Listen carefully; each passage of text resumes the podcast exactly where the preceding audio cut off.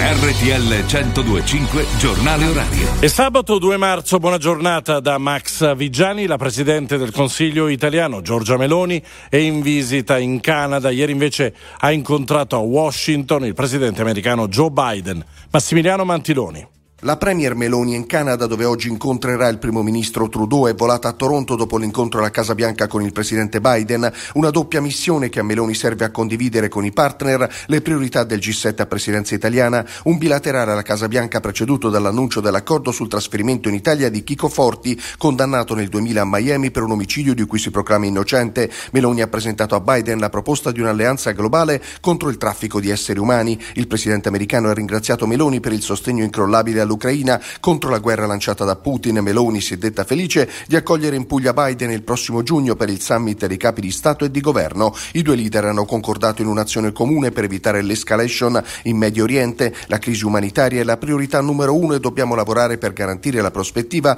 di due popoli due stati, ha detto Meloni. Biden ha chiesto un cessate il fuoco immediato tra Israele e Hamas a Gaza. Papa Francesco ha confermato e partecipato in presenza a tutti gli appuntamenti previsti per questa mattina, nonostante la bronchite che lo ha colpito nei giorni scorsi. Nell'aula delle benedizioni si è rivolto interrotto spesso da colpi di tosse ai presenti con queste parole. Ringrazio tutti voi, io ho preparato un discorso ma sentite la mia incapacità di leggerlo a causa della bronchite. Passiamo alla musica, il prossimo 19 aprile uscirà Best of Bruce Springsteen, una raccolta delle sue canzoni più conosciute per celebrare i 50 anni di carriera. A marzo inizierà poi il nuovo tour di Springsteen che sarà in Italia a San Siro l'1 e il 3 di giugno. Lo sport, la Coppa del Mondo di sci, Enzo Tamborra.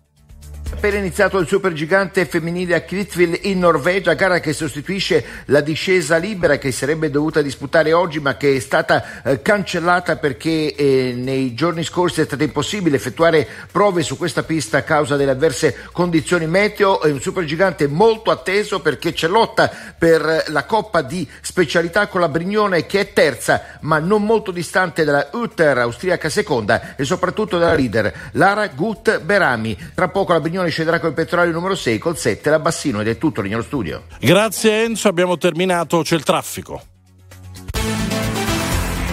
Via Radio.